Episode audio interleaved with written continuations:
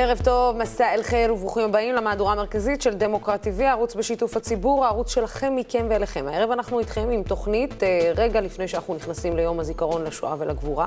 אנחנו נדבר עם אה, רונן ברגמן, כתב ידיעות אחרונות וניו יורק טיימס, שידבר איתנו על המסע האחרון שלו באוקראינה וגם על האזכורים הרבים של השואה סביב המלחמה בין אוקראינה לרוסיה, ועל השימוש במושג השואה בישראל של היום. נדבר גם אה, עם הדר גלעד, כתבת הרווחה של ידיעות אחרונות על מצבם של ניצולי השואה בישראל. ולסיום נדבר עם הקולנועם יפים גרבוי, שידבר איתנו על הישראלים שלחמו בצבא האדום אה, ועל היחס שהם מקבלים מהמדינה. אבל את התוכנית הזאת אנחנו נתחיל עם אקטואליה ועם נחל צין.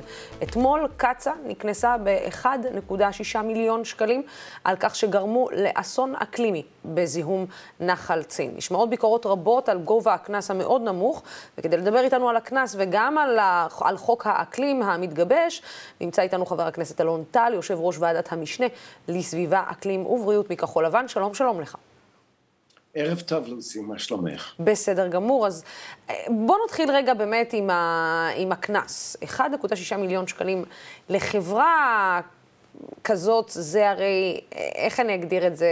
זה סוג של אה, ארוחת צהריים שלהם. אני חושב שלא זה בלבד שזה סכום מאוד נמוך, צריך לזכור שקצ"א זה חברה ציבורית.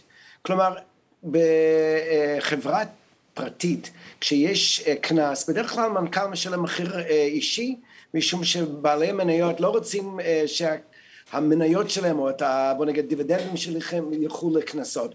פה מדובר בחברה בעצם באחריות משרד האוצר, שבטח אפילו לא יודע שהיה פסק דין אתמול, ולכן למעשה חברת קצ"א ממשיכה לזהם, ובסך הכל מדובר בפסק דין על אירוע שהיה לפני 11 שנה, אבל מאז הם ממשיכים עם עוד 14 אירועי זיהום, וזה הייתי אומר, זה, הפסק הדין הוא מין אנדרטה לאוזלת יד של האכיפה הסביבתית בישראל, צריך לבדוק את זה באמת ביסוד. אז באמת, אה, כש, אה, אם, אם באמת חברה כזאת, אתה יודע, אה, מקבלת סכום כזה מגוחך, מה החברות אחרות שבעצם מואשמות, למשל כמו פרק קלאס רותם, כמו החברות האלו שבעצם מואשמות בזיהום הנגב, או כי"ל, מה החברות האלה בכלל, מה הסקת, הסקת המסקנות שהחברות האלה יסיקו, שבעצם הן יודעות שהן יכולות להמשיך לעשות כל מה שהן רוצות. והם ישלמו, אם הם ישלמו, הם ישלמו משהו שהם יכולות לעמוד בו. המשמעות היא חמורה פי שתיים. א', אה, את צודקת, אה, המסר הבסיסי הוא שבמקום שמזהם משלם, משתלם מאוד לזהם. ואני חייב לציין שאני הייתי אחד התובעים בתובענת ייצוגית נגד קצ"א בנושא עין עברונה, אולי אירוע עוד יותר חמור ממה שהיה בנחל צין. ושם הלכנו במסלול קצת אחר, היה תובענה אה, אזרחית, והפשרה שהגענו אליה זה היה 100 מיליון ש"ח, שזה סכום לפחות שאולי עשוי להיכנס לרדאר של חברה בהיקף כזה. אבל מה הבעיה כשיש לכם אה, מסלול פלילי או אכיפה ממשלתית שהיא כל כך אנמית, אז בעצם אין שום הרתעה. ובפעם הבאה שאנחנו נגיש תובענה אזרחית, הם יגידו, אתה יודע מה, בואו נמרח אותם, נילחם, וככה היה באמת בתובענה שהגשתי נגד אה, רותם אמפרט וגם פרי קלאס על זיהום נחל בוקק, שמהיום הראשון הם הכחישו, התחמקו, עד שקיבלנו פסק דין אה, שאומר שלכן הם גרמו לזיהום קשה, אבל יש התיישנות. כלומר, אנחנו אה, בעצם משדרים למזהמים אפשר לזהם כי במדינת ישראל בפועל אין מערכת אכיפה ואין שופטים שמוכנים לקחת את הנושא הזה ברצינות. מאוד מצער. אתה יודע, אבל אני, חבר הכנסת אה, אה, טל, אני שומעת אותך ואני אומרת, הוא אומר את כל מה שצריך להגיד, זאת אומרת, אבל, ומצד שני אני אומרת, רגע, אבל אתה נמצא בממשלה, אז איך זה שאתם בעצם לא מפעילים את היד הקשה כלפי אותם מפעלים ואותן חברות שעושות את מה שהן רוצות, בחסות כנראה המדינה? אני חושב שהביקורת על הממשלה במקרה הזה היא מוצדקת. אני גם uh, משתדל להשמיע את זה בוועדות וכמובן בשיחות uh, אישיות עם השרה והנהלת משרד להגנת הסביבה. בפועל המשאבים שעומדים אה, למשרד להגנת הסביבה בכלל הם מצומצמים ובאכיפה זה ממש צנום, הצוות הקטן שיש במשטרה ירוקה, ולא פעם ביקשנו, אנחנו נכנסים לדיון על התקציב, ואני אבקש מהנוגעים בדבר בוועדת כספים, נציגינו וכולי, לדרוש שמשרד להגנת הסביבה יעשה קצת שינוי בסדרי עדיפויות, מכיוון שכל עוד אין שום הרתעה, כל הניסיונות שלנו להגיע להישגים יפים ותוכניות חינוכיות לא שוות הרבה.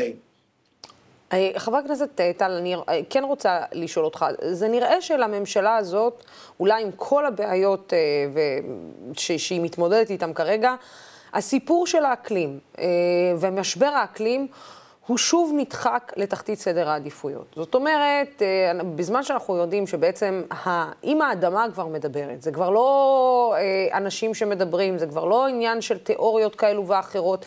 אם האדמה מדברת, אנחנו רואים את שינוי האקלים, מרגישים אותו על בשרנו, עדיין הממשלה איכשהו דוחקת את עניין הזה של האקלים אה, לתחתית סדר העדיפויות, גם בגלל המשבר הקואליציוני, אה, אם אפשר לקרוא לזה, וגם כנראה שזה לא הדבר כרגע שנמצא בראש סדר העדיפויות שלה, בין ענייני ביטחון לענייני סטטוס גבוה בהר הבית, לענייני, אה, אתה יודע, אה, קורונה ושות'.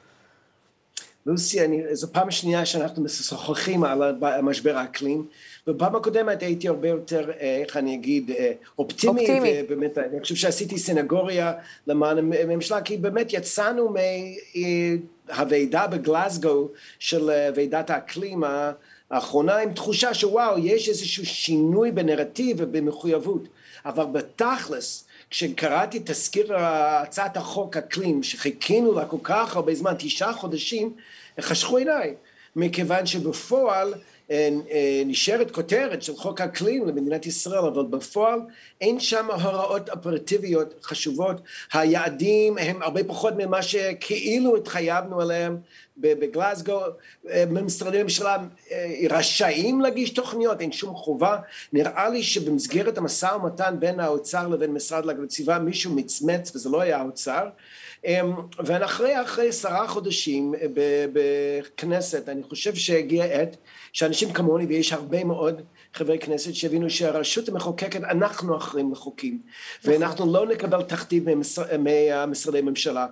אה, בסך הכל חוק כזה משדר לעולם, במדינת ישראל אנחנו מעדיפים את עצמנו על פני הנכדים שלנו. ואסור שזה יקרה, ולכן אני ביום שני בוועדה שלי, אנחנו אה, מכנסים דיון ראשון על הצעת החוק, יש לי ביקורת נוקבת, יגיעו הבכירים ממשרד האוצר, נשמע מה שיש להם לומר, אבל אני סבור שהגיע עת שה... בואו נגיד נתחיל ליישם את uh, תיאוריית הפרדת הרשויות בצורה הרבה יותר רצינית ולא נהיה uh, כאלה, למען הסולידריות הקואליציונית אי אפשר להפקיר את האקלים ואת כדור הארץ. אז, אז באמת העניין הזה של הסולידריות הקואליציונית, רגע שנייה נשים אותה בצד, אבל זה לא רק סולידריות אה, קואליציונית. אתה אומר שאתם לז... הולכים לזמן את בכירי האוצר ואתה רוצה לשמוע מה יש להם להגיד, ואני שואלת אותך, האם באמת אתה חושב שברגע שאתה תשב מול שר האוצר, אתה יודע אה, כמה החברות האלה, יש להם את הלוביסטים שלהם, ויש להם את אה, הכוח אה, הכספי והפיננסי והכלכלי שהם יכולים להשפיע על ממשלה, ויחסי הון שלטון, בוא, בוא נודה על האמת. אה, עד כמה זה באמת יכול לשנות, כשפוליטיקאים לא באמת רוצים להכעיס אנשי הון שאולי יכולים להשפיע בעתיד כזה או אחר על אה, מצבם הפוליטי. אני מאוד מקווה שאנשי אוצר אה, פועלים לא מתוך אה, רצון לקדם אינטרס צר של איזושהי אה, חברה או טייקון, אלא באמת רצון לקדם את המשק. ומה שאני עושה בדיון, הזמנתי את טובי המומחים בתחום הכלכלה והסביבה, והם יסבירו את היתרונות הכלכליים של מדיניות אקלימית הרבה יותר אה, משמעותית. הרי לוסי בקרוב, ייקח שנה, שנתיים, אירופה הולכת אה, בעצם לאמץ מה שנקרא מס גבולות. מה זאת אומרת? אירופה הולכת להגיד, אנחנו לא פראיירים.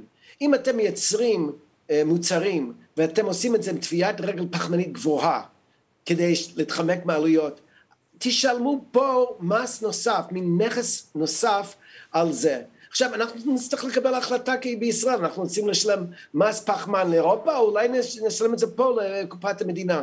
אם אנחנו רוצים להישאר חלק מהכלכלה המודרנית נצטרך להבין שכללי המשחק השתנו, משק אנרגיה מבוסס על פליטות גזי חממה ודלקים פוסיליים לא הולך כבר. ואם יש איזושהי תוצאה אולי קצת חיובית מהמשבר באוקראינה, זה שמדינות אירופה עכשיו נכנסות להילוך גבוה כדי לשבור את התלות בדלקים כאלה. ומדינת ישראל גם כן צריכה להבין לאן הרוחות נושבות ולהתחיל לפעול עכשיו כדי שלא נשאיר בהמשך את המשק הישראלי מאחור ובעצם מנודה מה, מהשווקים האירופאים והאמריקאים. אני רוצה להשמיע לך לסיום אה, שאלה שקיבלנו, גם ממרואיין אה, אה, די קבוע אצלנו, שקיבלנו מיושב ראש וגם מצופה, שקיבלנו מיושב ראש שומרי הבית, יוני ספיר. יש לי הרגשה שאתם מסכימים על רוב הדברים, אבל, אבל בואו נשמע את השאלה שלו. שתי שאלות בנוגע לחוק האקלים. האחת, עד כמה היעדים בחוק הם באמת אה, מחייבים? האם הממשלה יכולה לשנות את היעדים בחוק בהחלטת ממשלה? אולי להוריד אותם? אולי להשעות אותם? אולי לבטל אותם בעתיד? ואם היא יכולה, אז מה המשמעות של יעדים מחייבים? שאלה שנייה לגבי הערכת סיכון אה, אקלימית. האם הערכת הסיכון הזאת תבוצע על כל פרויקט תשתיתי, בכל היקף? האם היא, אה, החוק מאפשר שיניים, קרי במקרה של סיכון אקלימי, לבטל פרויקט, לבטל קידוח גז, לבטל קידוח נפט, אה, האם זה מרמה של פרויקטים קטנים בעשרות מיליוני שקלים, או אולי רק פרויקטי ענק, והאם גם בפרויקטי ענק תהיה אפשרות למאן דהוא בממשלה לעצור את הפרויקט בגלל הסיכון האקלימי שלו. דש מאפריקה. אה, כן, בבקשה. יוני ספיר אה, תמיד שואל שאלות נוקבות והוא איש מקצוע, אז אני אגיד ככה, בושה וחרפה שלא זה בלבד שהיעדים שאנחנו לכאורה קובעים בחוק האקלים הם בעצם לא מספרים הם מפנים אותנו להחלטת ממשלה כלומר תבוא ממשלה אחרת יכולה תמיד להנמיך, להנמיך. ואני מבין למה כי הם מתביישים להגיד 27 אחוז בזמן שהמדינות האחרות כבר מדברים על 50 אחוז. אחד התיקונים שאני אלך לדרוש בוועדה שקודם כל היעדים האלה יהיו uh, יותר גבוהים, נראה את המספר והכי חשוב, שינוי יהיה uh, בעצם רק בהסכמת המחוקק. אי אפשר אה, שיבוא איזשהו אה, אתגר כלכלי או אפילו בוא נגיד חברת גז עם הרבה השפעה ופתאום נמצא את עצמנו בנסיגה מהיעדים אז אני מסכים עם יוני שאנחנו חייבים קודם כל להדק את הסיפור הזה ולהעלות את, ה, את ה, את, ה, את היעדים. באשר לאותם הערכת סיכוני אה, אקלים, אני קראתי את הסעיפים בחוק ובאמת הם עמומים. אני מדבר בתור פרופסור למשפט סביבתי ומדיניות סביבתית, אני מבין קצת בסוגיה, אפילו לימדתי באיזה ארבע מדינות חוקים אה, בנושא, אה, בקורסים בנושא אקלים ומשפט, ואני חושב שזה לא ברור. ולכן אנחנו צריכים לקבוע שפרויקטים רציניים חייבים לפחות להציג מה הסיכון ה... האקלימי, זה לא אומר שנבטל אותם, אבל כמו איזה פס האטה, צריך לעצור ולחשוב מה ההשלכות הכלכליות, ולא כמו תזכיר השפעה לסביבה לאחר שכבר התוכנית גובשה ובעצם בפועל אושר, לא, עוד בתחילת התהליך. ואני מאמין שאפשר עוד פעם לחזק את, ה, את לשון החוק. אני מקווה שהכנסת חוזרת עם הרבה יותר ביטחון עצמי, ובטח בתחום הסביבתי נחישות, אה, לתרגם את ההצהרות, הקווי הממשלה עצמם. אה, למציאות אחרת לטובת עם ישראל ועולם כולו כדי שמדינת ישראל תהיה באמת מדינה מובילה בתחום הסביבה ולא אה, הייתי אומר אה, לא נעים לי אבל תחמן סביבתי וזה מה שמצטייר מהחוק הנוכחי. כן, חבר הכנסת אלון טל, רק לפני סיום, התגובה שלך לאיומים על ראש הממשלה נפתלי בנט? אני חייב להגיד שאני מזועזע מהדבר הזה. אני חושב שמדינת ישראל כבר עברה אמ, טראומה אחת ואנחנו חייבים לקחת את האיומים האלה ברצינות. ואני גם אומר שהדבר הזה בא לא בחלל ריק זה בא בהקשר של הייתי אומר אה, אגרסיביות אלימות מילולית בלתי נסבלת. ואני לא רוצה עכשיו להתחיל לתקוף אחרים כי אבל הרי אנחנו חייבים כולנו.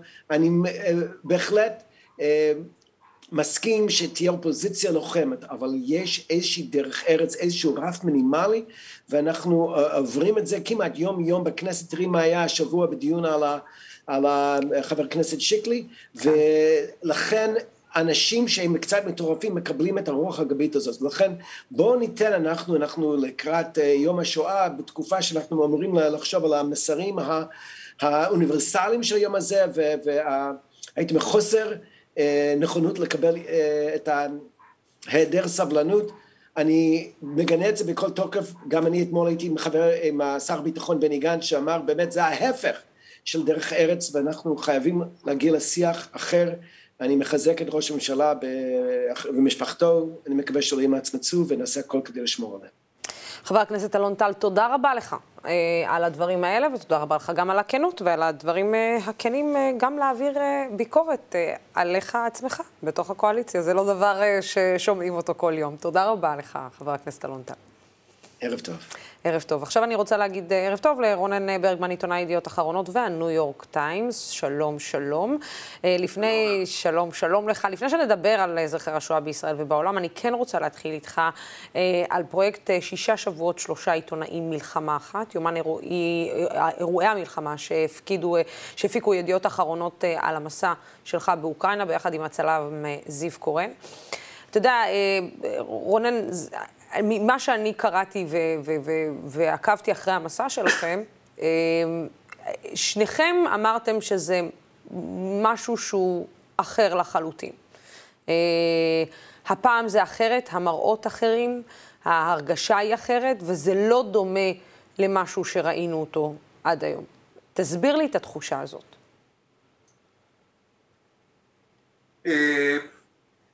אה, אני חושב שגם זיו, שיש לו ניסיון עשיר מאוד מאוד מאוד בדיווח מזירות של קרב בישראל ובעולם, וגם אני, לא העלינו על דעתנו שבימי חיינו נראה מראות כאלה. מראות שהם כמו מלחמת העולם השנייה, אפרופו יום השואה, שצבעו ב...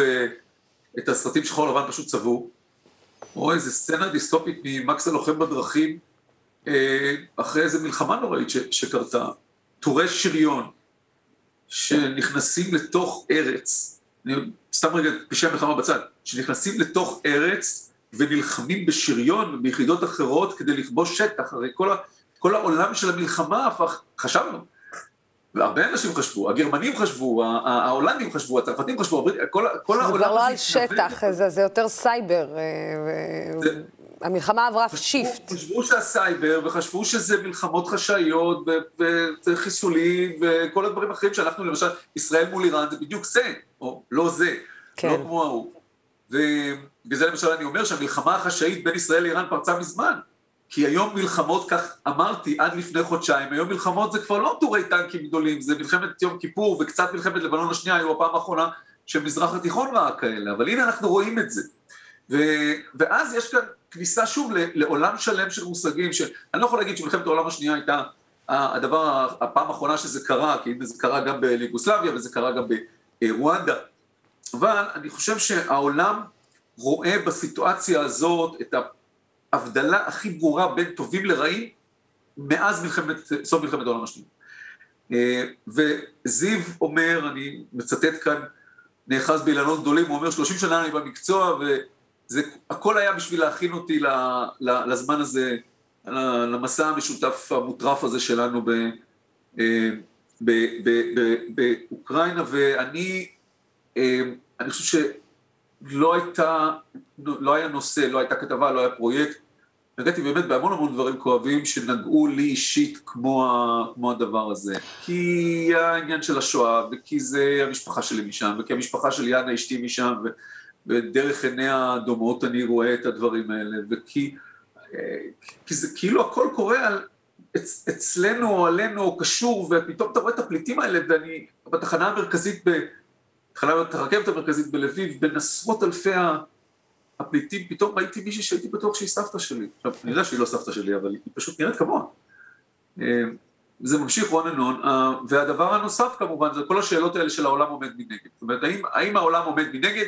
האם, ה, האם זה אותו דבר כמו אז? כי העבירות, ראיינו את התובעת הכללית בדיקטיבה, פרקליטת המדינה של אוקראינה, והיא אומרת, היא רוצה להעמיד לדין את פוטין בהאג לא רק על פש, אה, פשעים צבאיים, ולא רק על פשעי מלחמה, ולא רק על פשעים נגד האנושות, אלא על העבירה החמורה ביותר בספר החוקים אה, של החוק הבינלאומי, עבירה של ג'נוסייד, של השמדת עם. ולפי שיחות שניהלתי עם כמה משפטנים, יכול להיות שמה שאנחנו ראינו בהחלט מגיע לדבר הזה. אה, אבל העולם, הוא, הוא, מצד אחד הדברים האלה קורים עובדה, ומצד שני צריך לומר שיש גם טוויסט חיובי, כי בסופו של דבר העולם במידה מסוימת לפחות, או הרבה יותר מכל מקרה אחר, אחרי מלחמת העולם השנייה, העולם כן התגייס לזה.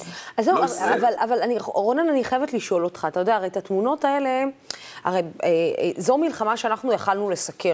אה, אתה יודע, יכלנו לנסוע, יכלנו לסקר, יכלנו לראות את התמונות מעדשת המצלמה שלנו, הישראלית, אבל זה, בוא נודה על האמת, המלחמה עד לפני זמן שדיברנו עליה, שהייתה מלחמה מזעזעת ביותר, ורצח אה, עם כמעט שקרה, זה היה בסוריה, מלחמה שנלחמת, שנמשכת עד היום, עם אותם מראות של אנשים בתחנות אה, אה, אה, רכבת ופליטים. זה, גם רוצה להיות חלק מהרעיון. זה, בכיף, בכיף, אנחנו תמיד, אצלנו יש הכל, הכל, הכל טוב.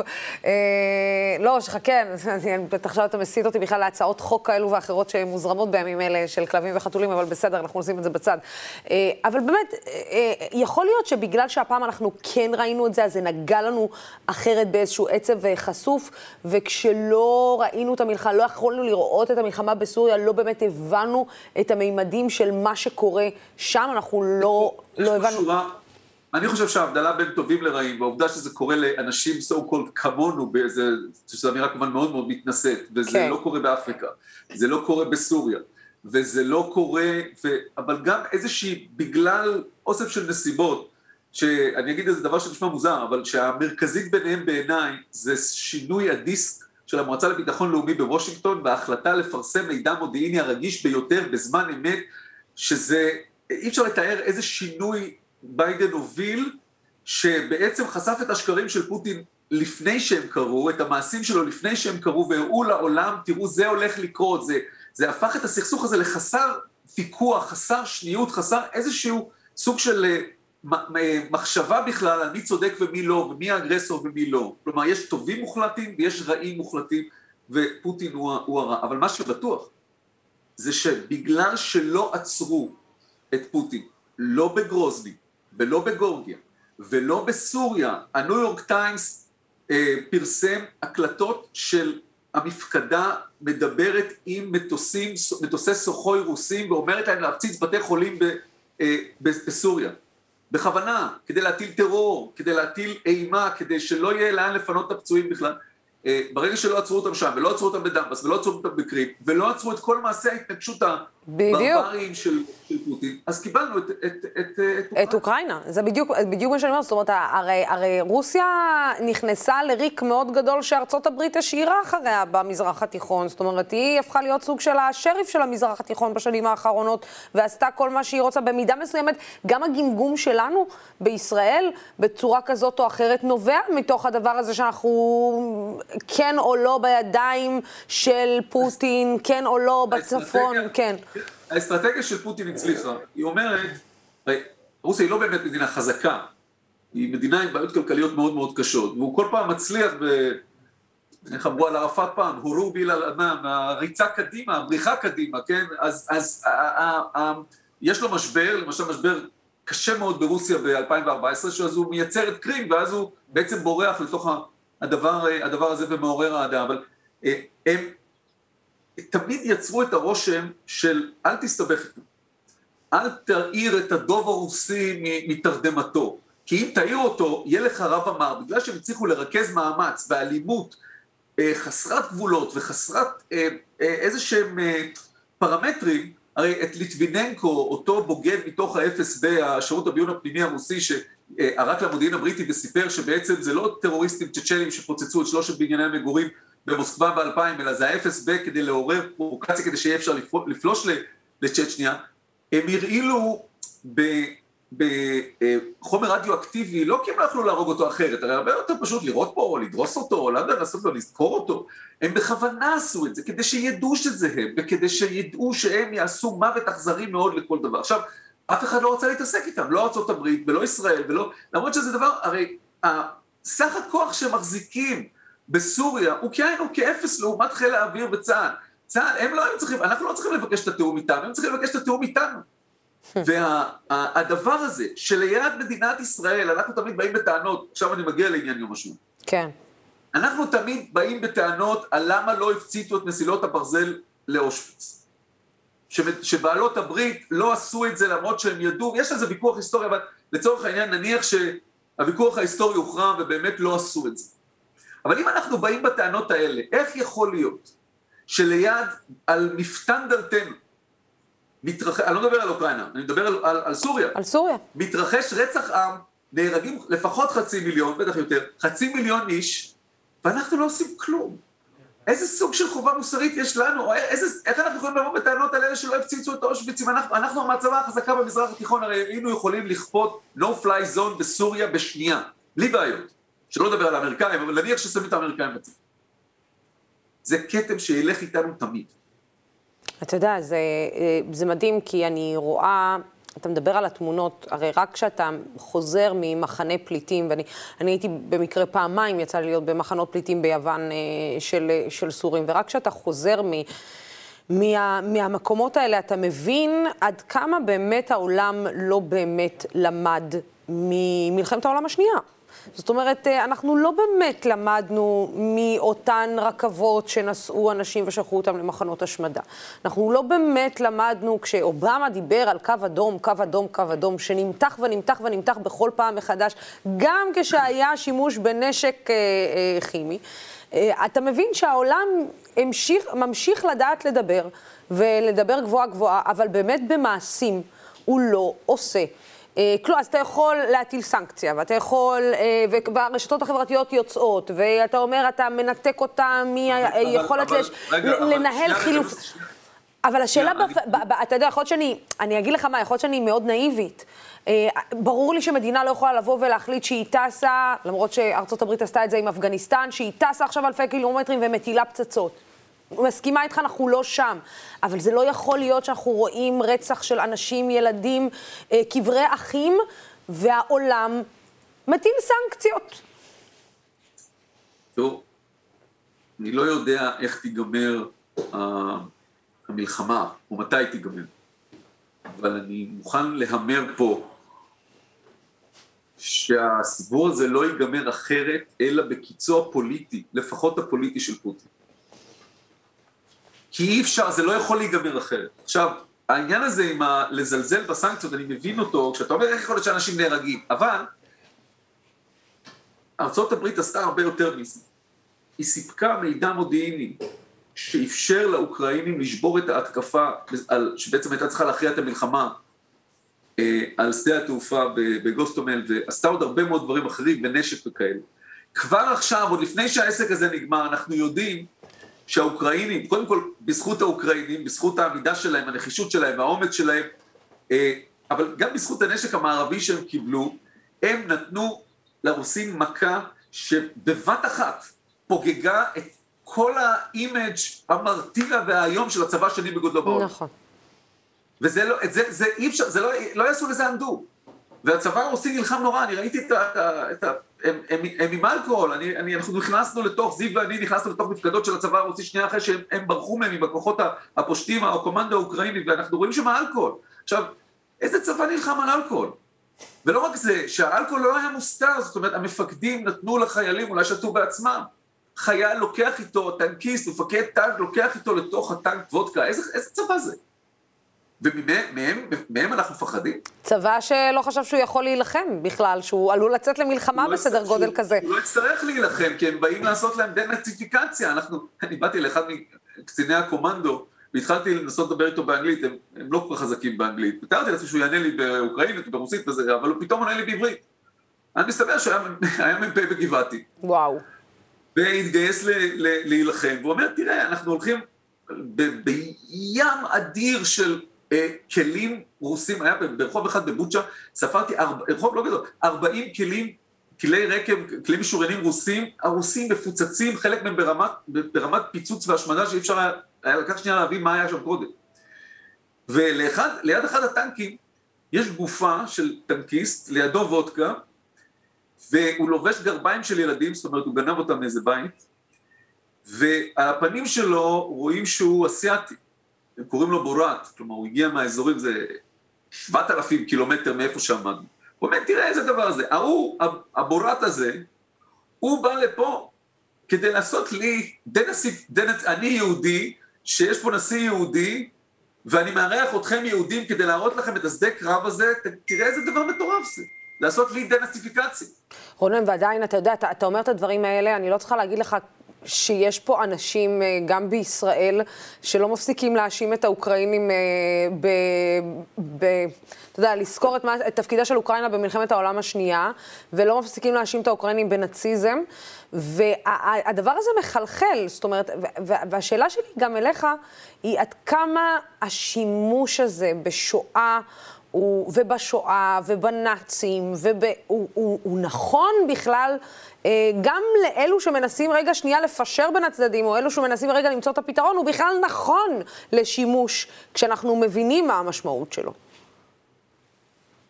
תראו, השימוש הזה הוא כדי לעשות דה-לגיטימציה לאוקראינים ולגיטימציה למה שהרוסים אומרים, כאילו שמדובר פה על דה-נאציפיקציה. Mm-hmm. צריך לעשות הפרדה. האוכלוסייה של פולין דאז, וכשפולין הייתה גדולה יותר וחלשה על שטח ממה שהוא היום אוקראינה, המשפחה שלי שבאה מבוצ'אט שהיא אזור אה, שהיום הוא מתחת ללבוב, מטרנופיל, ו... אה, אבל והיום זה אוקראינה. האזורים, אוקראינה ופולין היו אזורים שבהם הייתה, היה שיתוף פעולה משמעותי ביותר של חלקים מהאוכלוסייה המקומית עם הנאצים. אלמלא השיתוף פעולה הזה, הנאצים לא היו צריכים, מצליחים להגיע לשיעור השמדה כל כך גדול, נגיד שלושה וחצי מיליון יהודים בסך הכל, רבע מיליון יהודים ברחו, רבע מיליון ניצלו ושלושה מיליון הושמדו. אה, כל הדברים האלה נכונים. וזה של המדינות האלה, במיוחד לפולין, יש קושי גדול מאוד להתמודד עם זה, זה חמור ביותר וזה סוג של הכחשת שואה. עכשיו כל הדבר הזה הוא, אין, אין בו שום דרך, אין בו שום קשר, הוא לא יכול ל, ל, ל, לתת לגיטימציה ל, אה, למסע של השמדת עם ו, ופשעים נגד האנושות שפוטין מנהל. עכשיו, אני, אנחנו, זיו ואני היינו שם. אנחנו ראינו אלפים של מקרים של הפצצה מכוונת של אוכלוסייה אזרחית. זה לא טעות, זה לא במקרה, זה לא שהתפקשש להם הנ"צ, זה לא שמתחת לבית יש איזה, טוענים שיש שם מעבדות אמריקאיות לייצור חיידקים כדי להפיץ אותם ברוסיה, הרי דברים, דברים מטורפים לגמרי, מי מאמין לשטויות האלה? ו... וזה, אלה השיטות של, אלה השיטות הרוסיות. כאן בישראל, אתם מראים פה את התמונות של נתניהו עם עם אה, פוטין, הייתה איזו כן. תחושה שאפשר להסתדר איתו כאילו, שבגלל שאנחנו חזקים הוא יעריך אותנו והוא זה, ואז כל הזמן היה איזה מין דבר כזה כאילו שצריך להיזהר מהם. והלהיזהר מהם הוביל בסוף לניסיון הישראלי הזה לפסוח בין הסעיפים. עכשיו, אני חושב שבנט באמת קיווה, ואגב לדעתי גם הנשיא זלנסקי קיווה מאוד שישראל אמ, אה, תארח את ועדת, את ועידת הפסגה וחתימה על הסכם השלום. זה לא יקרה, אני לא יודע מתי יהיה הסכם שלום, אני מקווה ש... אה, הוא יבוא מוקדם מאשר מאוחר, אבל זה בוודאי לא יקרה כאן, אולי זה יקרה באיסטנבול. אני חושב שבנט וממשלתו, מתוך כוונה להיות זהירים, מתוך אותו פחד מהרוסים, נקטו בקו. שהוא בעצם הוא קו רוסי, כי ברגע שאתה לא בעד האוקראינים, ואתה לא אומר אני בעד הטוב ונגד הרע, אז אתה בעד הרע. אי אפשר, אי אפשר לפסוח על שני הסעיפים במקרה הזה. והעולם רואה. ולנו אין זכות, לנו יש חובה יותר מאחרים, אנחנו צריכים לעשות כמו כולם, לא עשינו כמו כולם, עשינו פחות, אבל אנחנו צריכים לעשות יותר מכולם. כן, רק אה, שאתה יודע, השאלה היא אה, באווירה הכללית שקיימת היום, רונן, גם אצלנו בישראל, דווקא אני מדברת בערב יום השואה, אה, של שנאה הדדית אה, האחד לשני, אני לא צריכה להגיד לך, כשיש אצלנו ניצולי שואה, אנחנו תכף נדבר על זה, שלא מסיימים את החודש, שמדינת ישראל לא דואגת להם. אתה יודע, אני באמת שואלת את עצמי, ביני לביני וביני לבינך, מה הסיכוי שממשלת ישראל, או שמישהו יתחיל לחנך אותנו אחרת במחשבה? אה, או ישנה את המחשבה שהגענו אליה עכשיו, של הרבה מאוד אנשים שאומרים לך, מה אכפת לי מה קורה באוקראינה? מה אכפת לי מה קורה בסוריה? מה אכפת לי מה קורה... עניי עירך קודמים לכל. אני לא חושב שזה תפקיד של חינוך, זה תפקיד של מנהיג להוביל.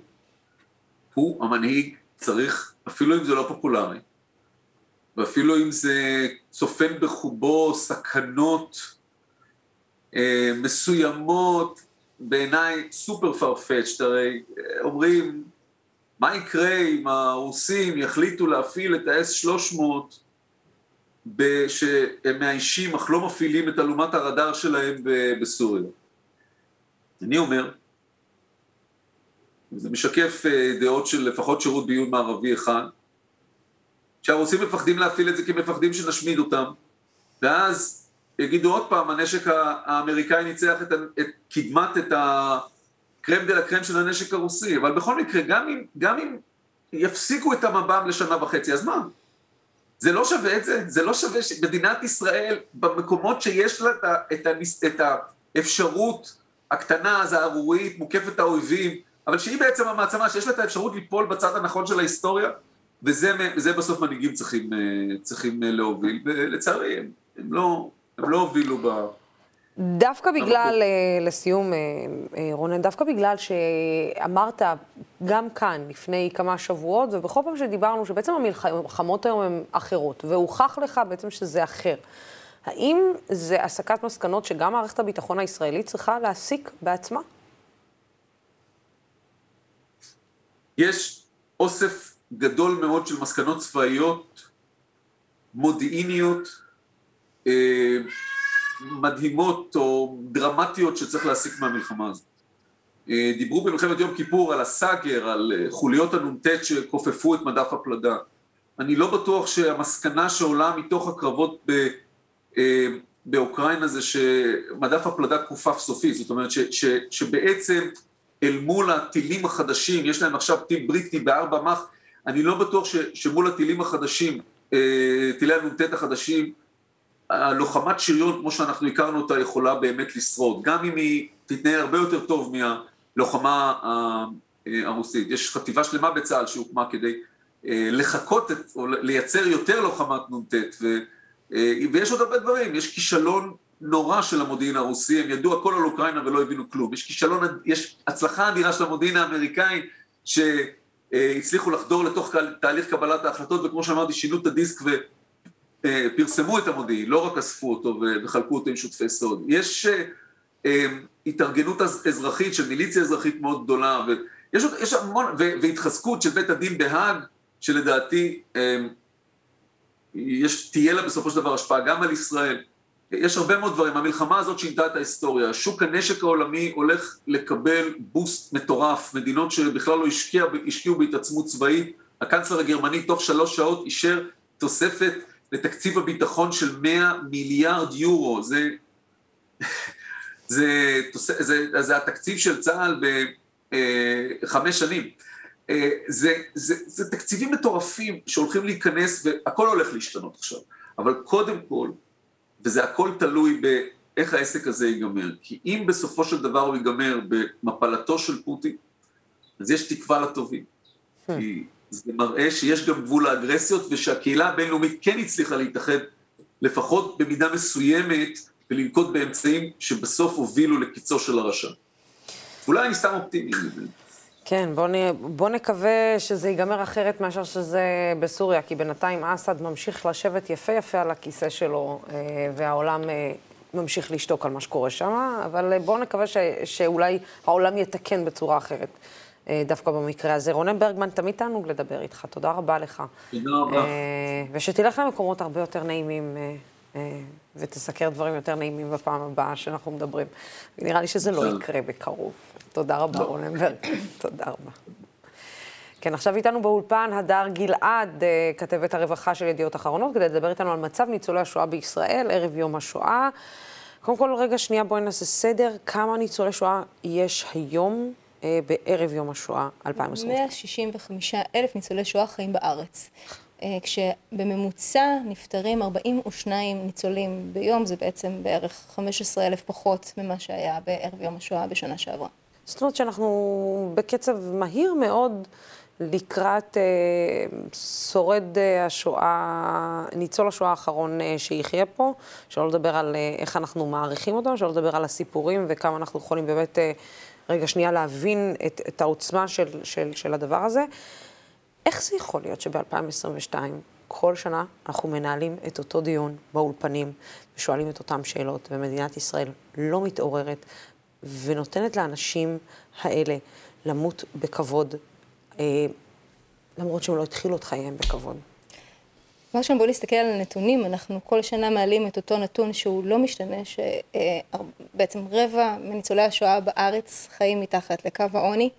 הביטוח הלאומי פרסם אתמול את הנתונים העדכניים שלו, שלפיו 31% מניצולי השואה מקבלים השלם, קצבה של השלמת הכנסה, אנחנו מבינים מה זה אומר כן, על ברור. הכלכלה שלהם, אמ, והפער הוא בסופו של דבר בקצבאות, בתשלומים. אה, יש לנו ניצולי שואה בארץ שחיים מקצבה חודשית של כמה אלפי שקלים, בדרך כלל ניצולי השואה האלה באמת יכולים אה, לחיות בצורה מכובדת, אה, ולעומתם יש הרבה מאוד ניצולי שואה שמקבלים מה שנקרא רנטה שנתית. זה כ-4,000 שקל שהם מקבלים חד פעמי פעם בשנה, ומזה הם צריכים להתקיים. עכשיו, כשאנחנו מסתכלות על מי האוכלוסייה הזאת, ואנחנו מבינות שעיקר האוכלוסייה הזאת זה ניצולי שואה שמגיעים אה, מברית המועצות לשעבר, עלו לארץ בשנים קצת יותר מאוחרות, ובעצם לא עבדו כאן מספיק שנים גם להיות זכאים לפנסיה, שהיא פנסיה משמעותית, אנחנו מבינים שבעצם זה אנשים ש... אה, מתקיימים אך ורק על ידי קצבאות הקיום של הביטוח הלאומי, שגם הן לא עדכנו את עצמם לפי יוקר המחיה בארץ כבר שנים. איך, ואני שוב שואלת איך זה יכול להיות, זאת אומרת, זה לא שאין עודפים בביטוח לאומי, זה לא שהאנשים האלה לא שילמו ביטוח לאומי כל חייהם שהם עבדו, זה לא ש...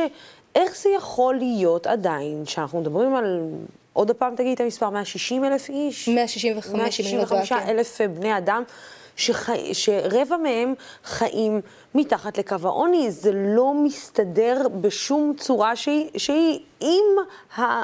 בוא נודה, עם העודפים שיש לנו בהרבה מאוד משרדים בממשלה. אני רוצה רגע שנייה להגיד מה זה אומר לחיות מתחת לקו העוני, כי אני בקשר עם המון ניצולים, אגב, המון קשישים, כן, בוא נשים את הדברים על השולחן. כשאנחנו מדברות על ניצולי השואה, אנחנו מדברות על זה כאיזושהי קבוצה, בתוך קבוצה הרבה יותר גדולה, שזה בעצם קבוצה של קשישים בארץ שחיים בתנאים האלה. אמ, קשישים שחיים מתחת לקו העוני זה קשישים שצריכים לעשות בחירות בין מזון לבין תרופות. תרופות.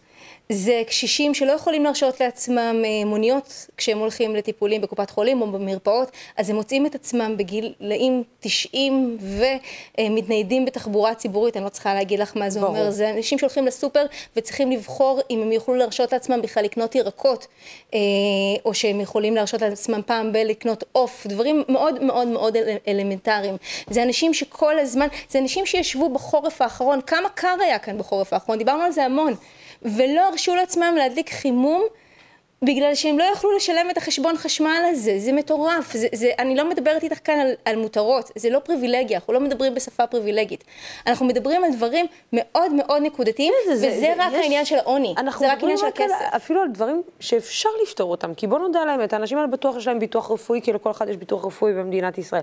למה המדינה לא מממנת להם את התרופות? אג... למה המדינה לא מממנת אה, אה, סל מזון בסיסי ל, ל, לאנשים האלה פעם בחודש? זה הרי דברים... דברים שהם, שבסוף זה באמת גרושים שיכולים לעלות למדינה.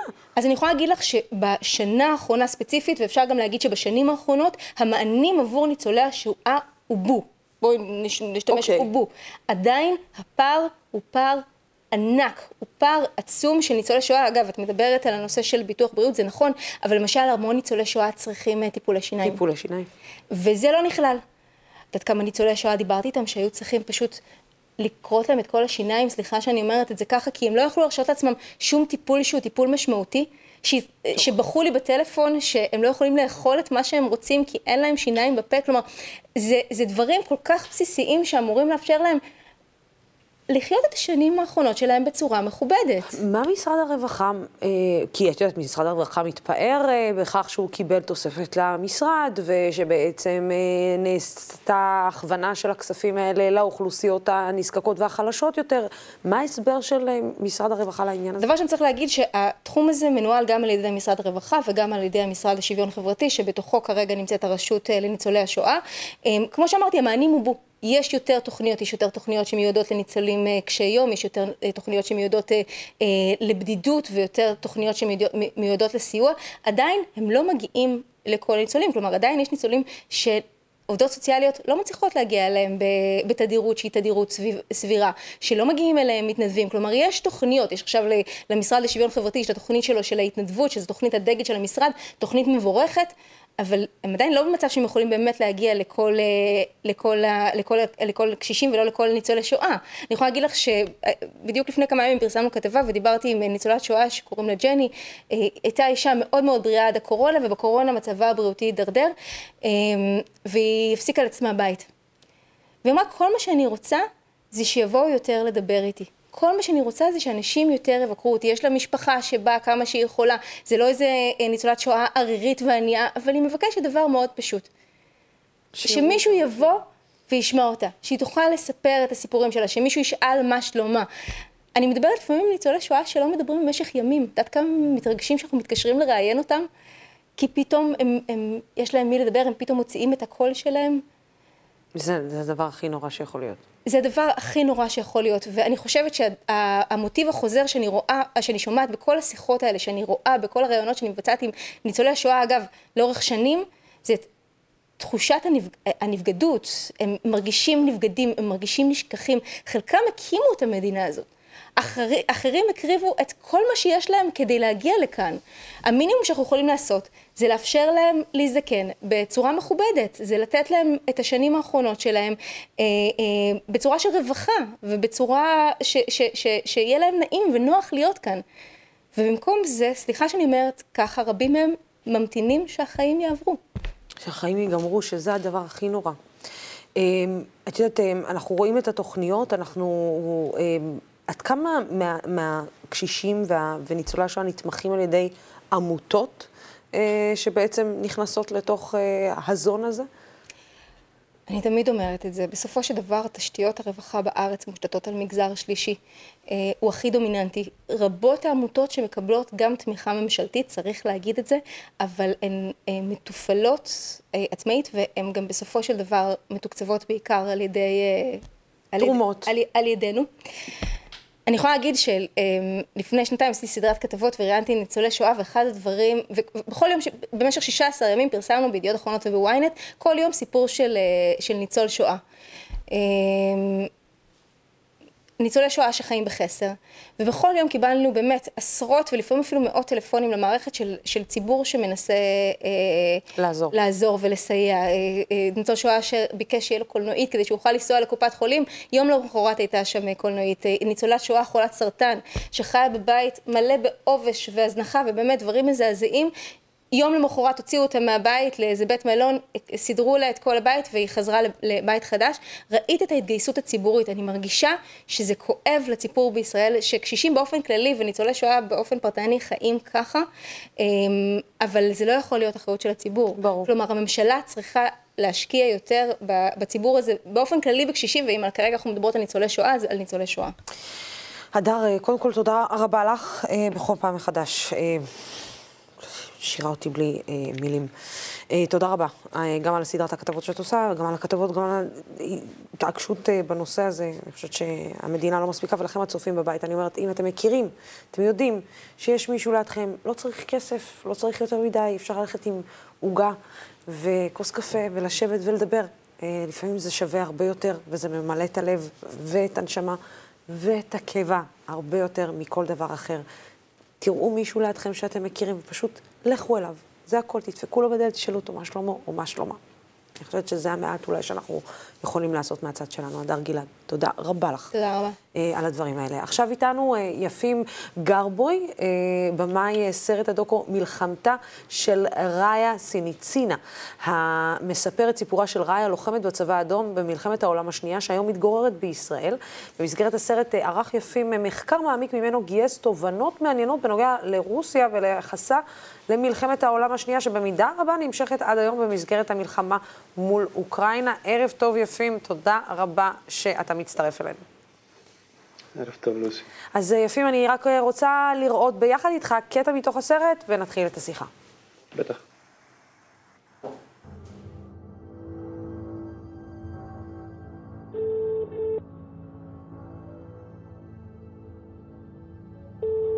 Алло.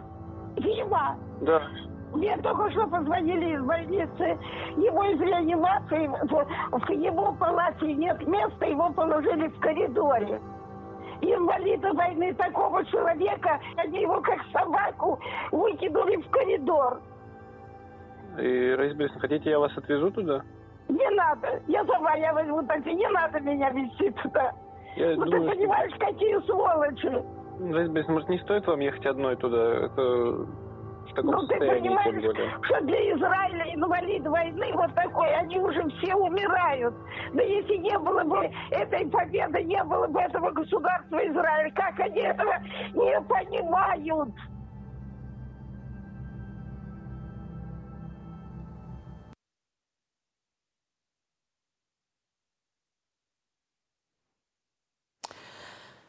וואו, אה, מאיפה מתחילים לעשות סרט כזה יפים? אה, מהרבה טעויות אה, והרבה חוסר רצון להתעסק במלחמה. אה, מלחמת העולם השנייה זה לא היה נושא שקיוויתי לעשות עליו סרט, בלשון המעטה. אה, זה היה נושא שדווקא אה, ניסיתי להתרחק ממנו כמה שיותר. אה, בעיקר בגלל שזה היה משהו שהוא כל כך uh, מדובר וכל כך הרבה דברים נעשו עליו, אמרתי לעצמי מי אני שאני אתווסף לרשימה הזאת ולמה בכלל אני צריך להיות שם. ואז איכשהו זה באופן, באופן מיסטי או לא מיסטי, בטח לא באופן רציונלי, uh, קרה שהחלטתי שאני כן רוצה לחקור את הטראומה של המלחמה, אבל בתוך בן אדם בתוך הנפש של הבן אדם. זאת אומרת, אחד הדברים שרציתי זה לגלות מה, איזה טרנספורמציה עוברת הטראומה של בן אדם שלחם במלחמה, ואיך זה משתנה לאורך כל החיים.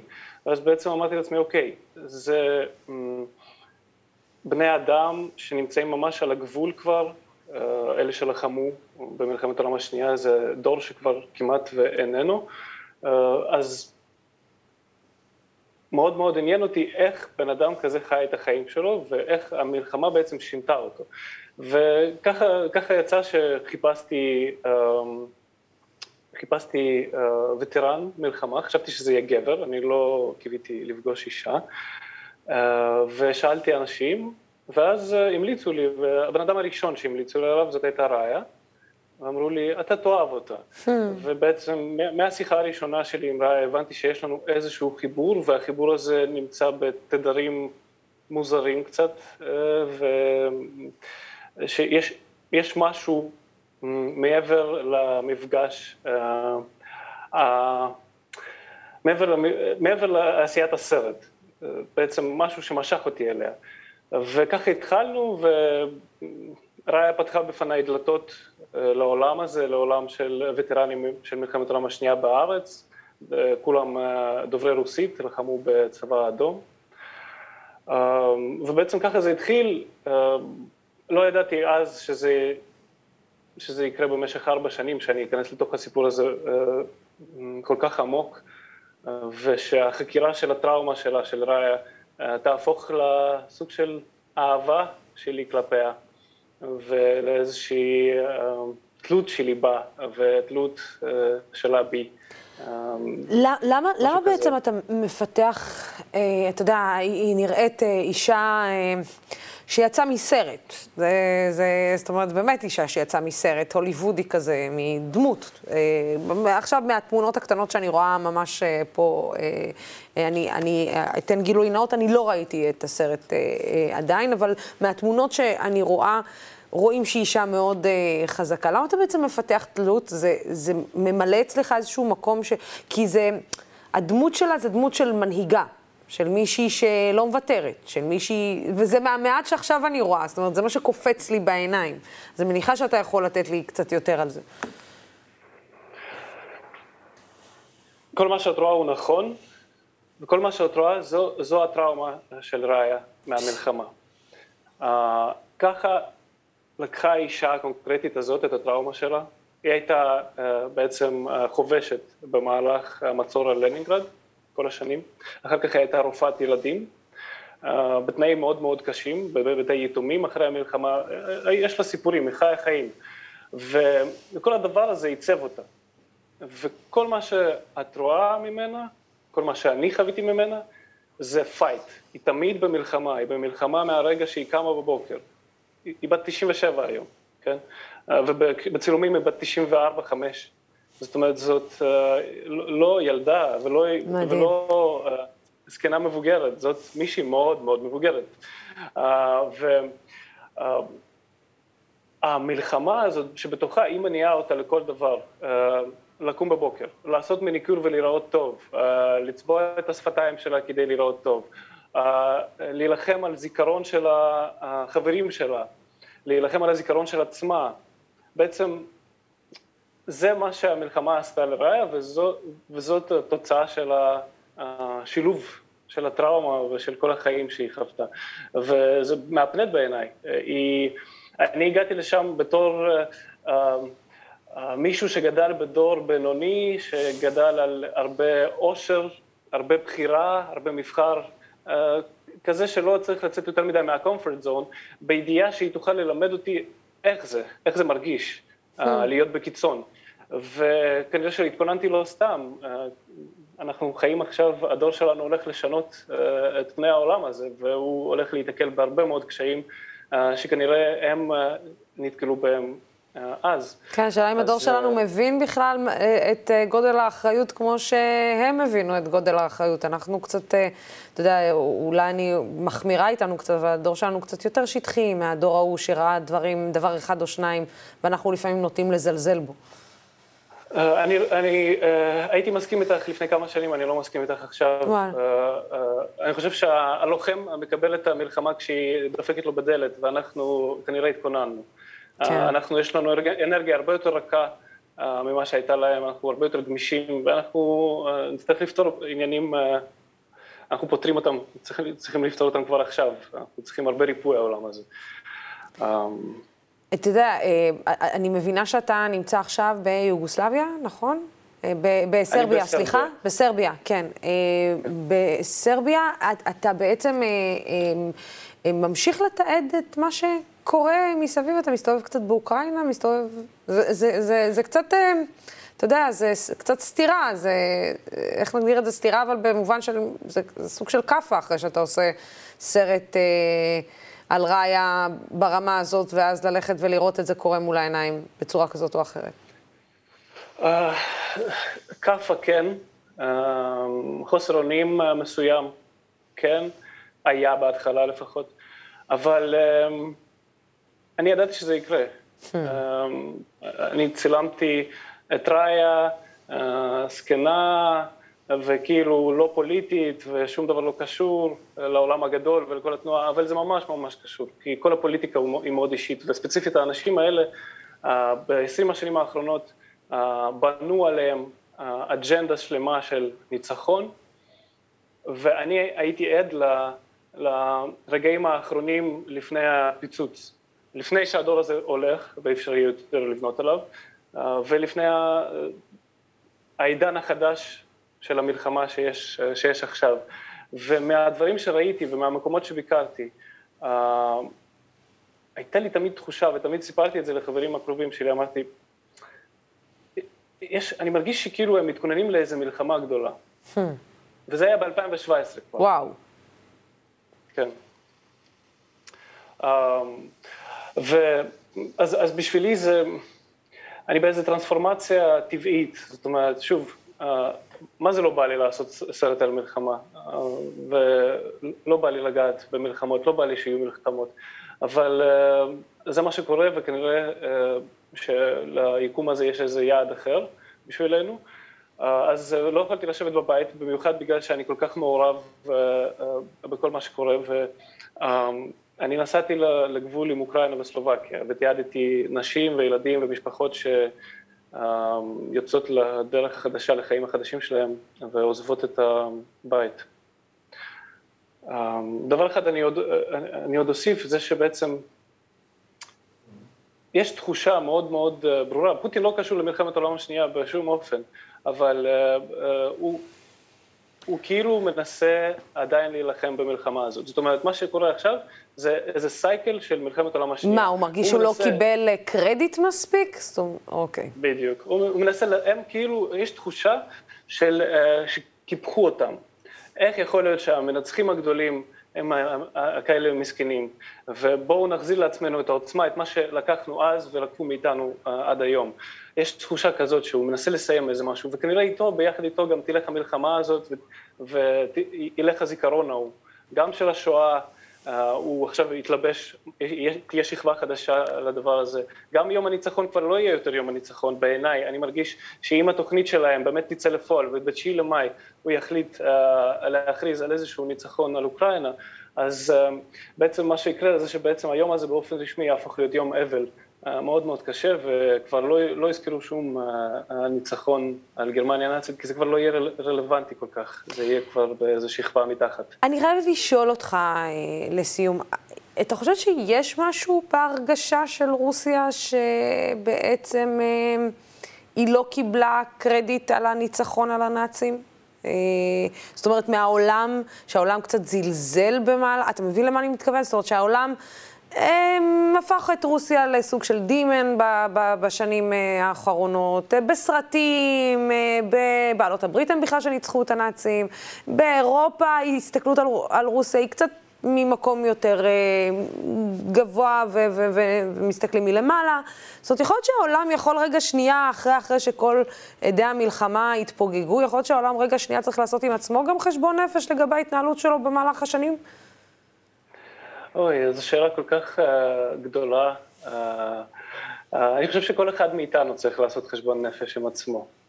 Uh, וזה זמן כזה שבו, זמן מלחמה הוא זמן נורא מעניין. Uh, זה זמן של uh, התעוררות. כן. זאת אומרת, אי אפשר, אי אפשר לישון, גם פיזית קשה מאוד לישון וגם באופן הנפשי. אז בעצם יש התעוררות כל אחד מאיתנו צריך לשאול לאיזה כיוון הוא רוצה, היה רוצה לקחת את העולם הזה. אמ, כמה ש... אני, אני מאמין בדיאלוג, זאת אומרת, אה, אם יש דיאלוג, יש הזדמנות לאהבה, יש הזדמנות לריפוי. אה, כשיש קרע, אין, אין שום אופציה לריפוי בעצם. אז מהבחינה הזאת, אה, העולם לא הולך לשום מקום טוב כל כך, כי אנחנו בעצם קוראים אותו יותר ויותר, כאילו, באופן הגלובלי. Uh, באמת, מה שראיתי בגבול עם אוקראינה, אני ראיתי הרבה אנשים טובים, הרבה אנשים שבאים לעזור, שבאים לתרום מרצונם החופשי, וזה כוח עצום, וזה גם uh, נתן לי תחושה שבן אדם אחד יכול לשנות uh, יקום שלם, ממש בתנועה קטנה, רק, רק בלהיות, רק בלהיות ער ורק בלהיות שם, לעזור למישהו אחר. Uh, ואנחנו רק צריכים לזכור שאנחנו יכולים לעזור גם לאוקראינים, ואנחנו גם, יש הרבה אנשים טובים ברוסיה. ברוסיה, נכון. והם, והם מרגישים, הרבה חברים שסובלים ומרגישים שהם בשבי, הרבה חברים שהם בורחים. שוב, יש יותר קרובים לגל הפיצוץ הזה, ויש כאלה שנמצאים בגל קצת יותר רחוק, במעגלים קצת יותר רחוקים, אבל כולנו נפגעים מזה בסופו של דבר. Uh, ומה שאנחנו צריכים זה חיבוק, uh, אהבה, להקשיב,